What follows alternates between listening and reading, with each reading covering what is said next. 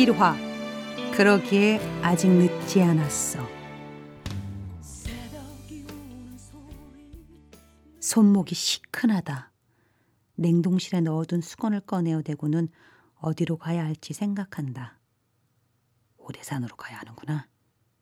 손목이 욱신거리는 것이 해발 700m의 무제치늪으로 올라가는 동안 넘어지지 않으려고 손목에 무리하게 힘을 준 데다가 400km 넘는 빗길을 달렸으니 아픈 것도 당연하다. 아무래도 어제의 주행이 무리였나 보다.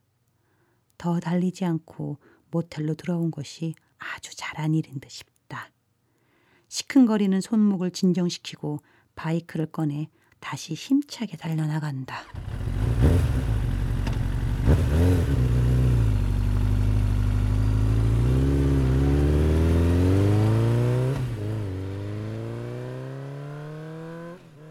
7번 국도를 타고 구룡령을 넘는다. 백두대간이 지나는 길목으로 용이 구불구불 휘저으며 하늘로 올라가는 것처럼 아흔 아홉 구비를 넘어간다고 하여 구룡령이라고 부른다. 아, 아홉 마리 용이 넘던 길이라. 구비구비 돌아치는 구룡령의 옛길은 한 폭의 그림처럼 아름답다. 다른 사람들도 저마다의 사연들로 굽이치고 휘몰아쳐져 각자의 삶을 살아가고 있겠지. 저 구룡령의 옛길처럼.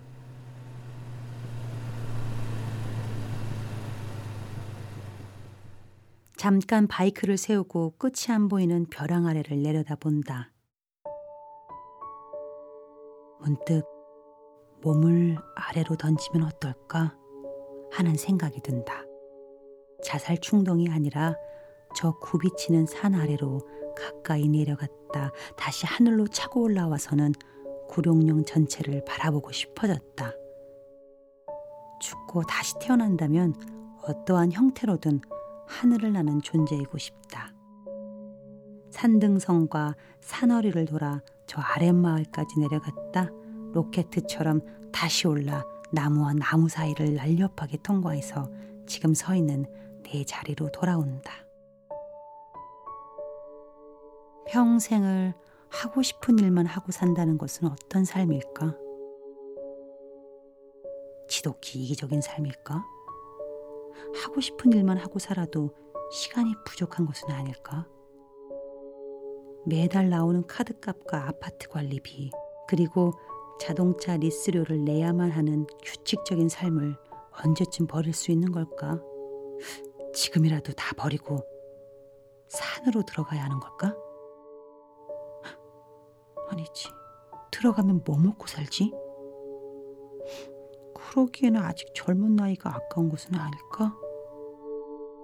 노래는 언제까지 부를 수 있을까? 노래 말고 다른 일을 해서는 먹고 살 수 있을까? 해발 고도 1013m. 많은 질문들을 쏟아낸다.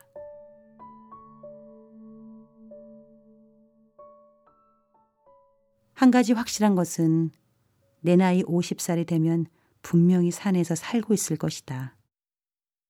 밭을 메고 장을 담그고 매일 산에서 먹을 것을 캐고 겨울에 혹한을 위한 땔감나무를 저장할 것이며 나물이며 장아찌를 말리고 담가 눈이 내리는 겨울에 뜨끈한 고구마와 함께 먹으며 장작불에 나무를 넣을 것이다.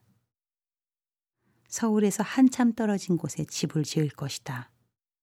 나를 보기 위해서는 작정을 하고 오지 않는 한 볼 수 없을 것이고 온다 한들 갑자기 불쑥 떠나는 나의 역마살 때문에 만나기도 어려울 것이다. 산중에서 멋낼 일도 없고 자랑한 일도 없으니 땀 흘리며 소박하게 살아가겠지.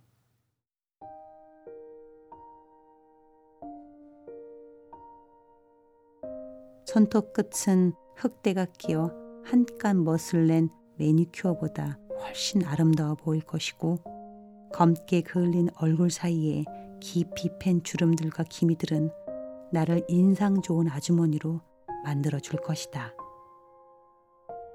제철에 나는 음식들을 먹고 매일 산에 다니면서 나무를 뜯거나 캐면서 몸은 가벼워지고 건강해질 것이다. 그래도 음악을 듣는 작업실은 멋스럽게 만들어 차 한 잔 마시는 사치도 부릴 것이다. 그림, 사진, 서예를 오랫동안 배워 세월이 지나면 조촐한 전시회라도 가지면서 지인들과 함께 밤새 술잔을 기울이며 산중 생활에 행복함을 나눌 것이다. 가만히 있어 보자. 얼마나 남았지? 한 10년 남았나? 생각만 해도 행복해진다.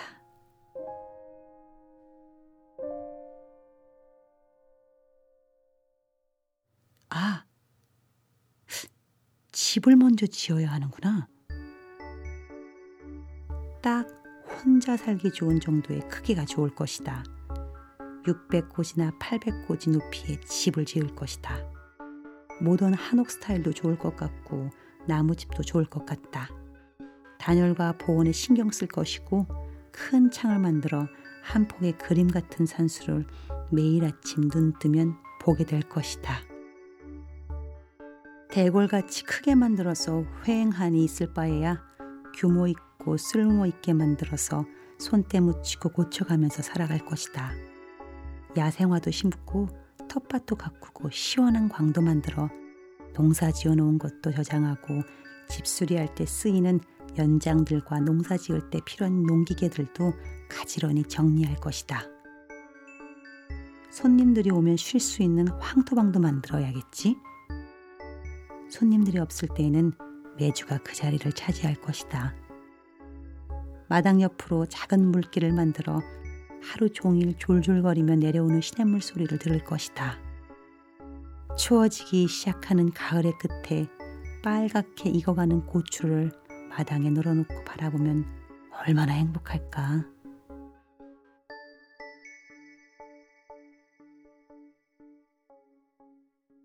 시골 생활은 커피 한 잔 마시며 여유 부릴 수 있는 시간이 없다는 것을 나는 너무나 잘 알고 있다.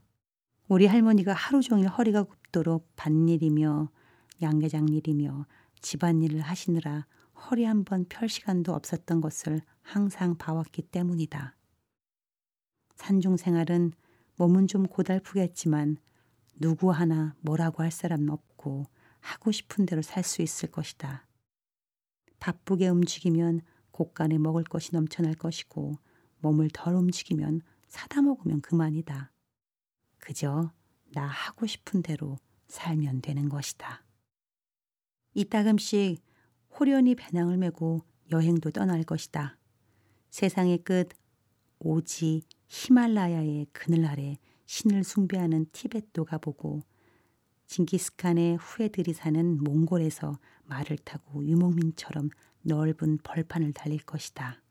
대륙의 많은 것들을 두루 갖추고 있는 축복의 땅인 중남미로 가서 거대한 자연의 유산을 느끼고 적도가 지나가는 아프리카에서는 다양한 종교와 문화도 알아갈 것이다. 힘이 남아 있을 때까지 온 세상을 돌아다니다가 작고 소박한 나의 산중 집으로 돌아와 쉬겠지. 어떠한 미련도 갖지 않고 쉰 살이 되는 첫째 날, 나는 그곳에서 새해의 첫날을 맞이할 것이다. 아, 얼른 쉰 살이 되고 싶다.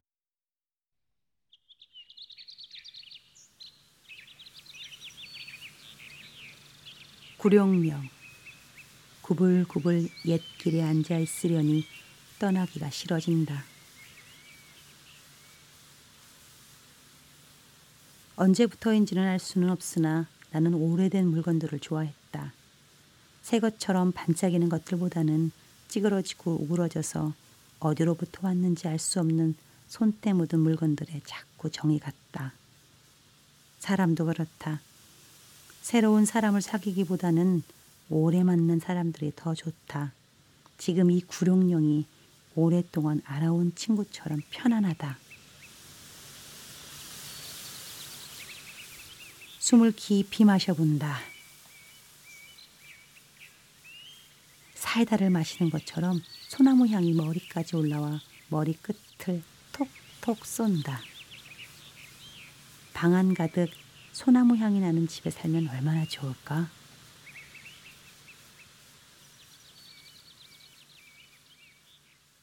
어릴 적에 소나무가 많이 있는 뒷산에 내 전용 놀이터가 있었다. 보통 영화 타잔을 보면 여자아이들은 타잔보다는 여자친구인 제인이 되기를 바라지만 나는 그녀보다 타잔이 되고 싶었다.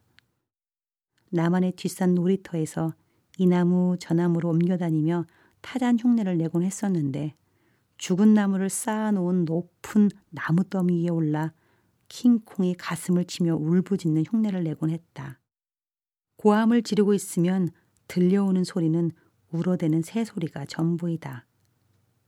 대꾸해주는 사람 하나 없는데도 나는 밀림의 왕자인 양 하루 종일 산에서 신나게 놀았었다. 송편을 찌기 위해 솔잎을 따라가는 일은 나의 몫이었고 부러진 나무를 타고 올라가 솔방울을 모으는 일도 나의 몫이었다. 서울로 올라와 초등학교 2학년일 때 엄마는 언니와 산에 가서 약수를 떠오게 했는데 약수 떠오는 건 싫었어도 산에 가는 것이 너무도 좋아서 무거운 약수통을 가지고 내려오는 고생은 별 문제가 되질 않았었다. 어른이 되고 나서부터는 나무와 보낸 시간은 거의 없다. 지금은 공예로 찌든 솔잎을 사람들은 먹지 않는다. 솔방울 놀이는 아이들을 데리고 체험 학습에서나 할 수 있는 나이가 되어버렸다. 2009년 바이크 투어를 마치고 팬클럽과 1박 2일 캠프를 떠날 준비를 했었다. 펜션에서 캠프파이어도 하고 장기자랑도 하고 게임도 하면서 즐거운 시간을 보내는 것도 좋겠지만 뭔가 뜻깊은 일을 팬클럽과 함께 하고 싶었다. 어떤 일을 같이 하면 좋을까 한참을 고민하다가 소나무가 재선 충병으로 죽어가고 있다는 뉴스를 보고 운명처럼 저것이 내가 해야 할 일이다. 라는 생각이 들었다. 일단 감염되면 100% 말라 죽기 때문에 일명 소나무 에이즈라고도 불린다. 그런데 감염된 소나무가 전국으로 퍼져 심각한 상황이라는 것이었다.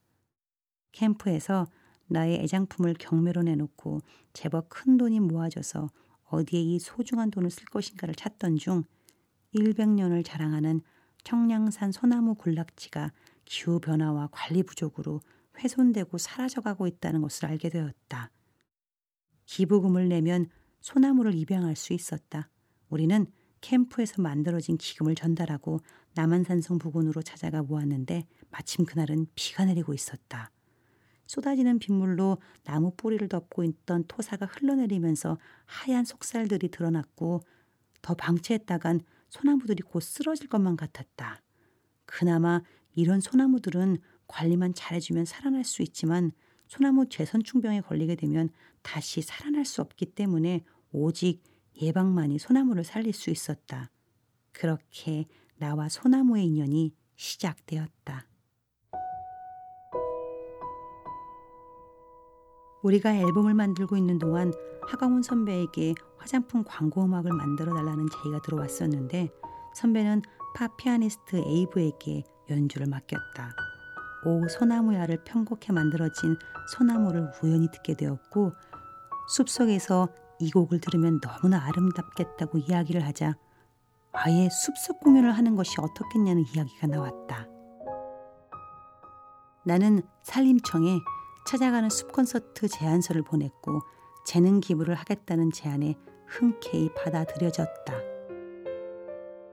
그리곤 자비를 털어 스피커와 마이크, 믹서와 조명 기구를 사고 공연을 위한 준비를 해 나갔다.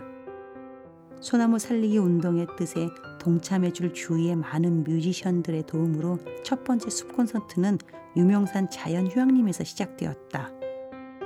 보통 공연을 하게 되면 무대와 객석을 만들어 가수를 올려다봐야 하는 형태를 갖추는데 나는 그런 무대를 과감히 버리고 숲속의 잔디밭 또는 계곡물이 흐르는 곳에 앉거나 누워서 숲과 하나가 되게 만들고 싶었다. 휴양림 측에서는 어우 이 잔디밭에서 그냥 하시겠다고요? 잠을 자는 숙소에서 많이 떨어져 있는데 많이들 올까요? 우려 반 걱정 반으로 공연 당일까지 공연할 장소를 옮기는 것이 어떻겠냐고 전화가 왔었지만 어둠이 내리면 별이 쏟아지는 숲속 잔디광장에서의 공연은 이제껏 경험하지 못한 좋은 추억이 될 거라고 생각했기에 나는 고집을 꺾지 않고 공연 준비를 했다. 여태까지는 공연료가 입금되어야만 자동차 키를 돌렸던 나에게 숲 콘서트 소나무야 사랑에는 나 스스로에게도 아주 의미 있는 공연이었다. 히트곡 몇 개 없이 여기까지 달려온 것은 분명 많은 분들의 사랑이 있었기 때문에 가능했다. 무언가 의미 있는 일을 하는 것은 나를 성장시키고 행복하게 만들어준다는 것을 공연을 준비하면서 느낄 수 있었다. 어둠이 내리고 공연이 시작되었다. 잔디광장의 모든 조명을 끄고 오직 우리가 준비해간 두 개의 이동식 조명과 피아노 위에 몇 개의 초만이 어둠 속에서 불을 밝혔다.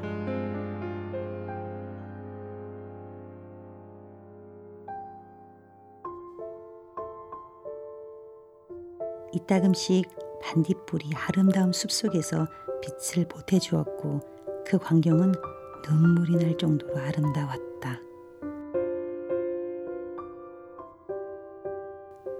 아름다운 피아노 선율은 반딧불을 춤추게 했고 숲속 모두를 품었던 청아한 오카리나 연주 그리고 감성 돋는 보컬리스트의 노래와 우리 판소리의 공연은 하이라이트를 장식했다. 관객이 나가는 길목에 서서 사진도 같이 찍어드리고 앞으로 릴레이로 진행되는 공연 이야기며 소나무 살리는 일에 동참해 주기를 부탁하는 말도 잊지 않았다. 공연을 보시고 나가시는 관객들이 좋은 공연 잘 봤다고 하시며 다음 공연도 찾아가 보겠다는 말씀을 하시며 내 손을 꼭 잡아주었던 기억이 난다. 두 번째 숲 콘서트는 홍룬숲에서 하게 되었다. 100여 년이 넘는 아름드리 소나무 밑에서의 공연도 잊을 수가 없다. 공연이 끝난 후 자신은 숲 해설가인데 다음 공연에도 꼭 올 것이라고 말씀을 해주시며 내 눈을 바라봐 주시던 분이 기억난다. 그분의 손을 잡고 아, 감사합니다. 아주 열려 있는 무대예요. 같이 동참하실 수 있으면 좋겠습니다. 나의 작은 발걸음에 힘을 실어주는 분들이 차츰 생기는 것에 힘이 났다. 세 번째는 산음 자연휴양림에서 공연을 했다. 공연이 진행되는 내내 흐트러지는 관객 하나 없이 끝까지 유쾌한 공연이 이어졌다. 아름다운 전나무 속에서의 아코디언 소리는 지금도 귀에서 맴돈다. 아이들도 어른들도 하나가 되어 박수를 치고 즐거워했던 가슴 따뜻했던 공연을 생각하니 행복한 미소가 지어진다.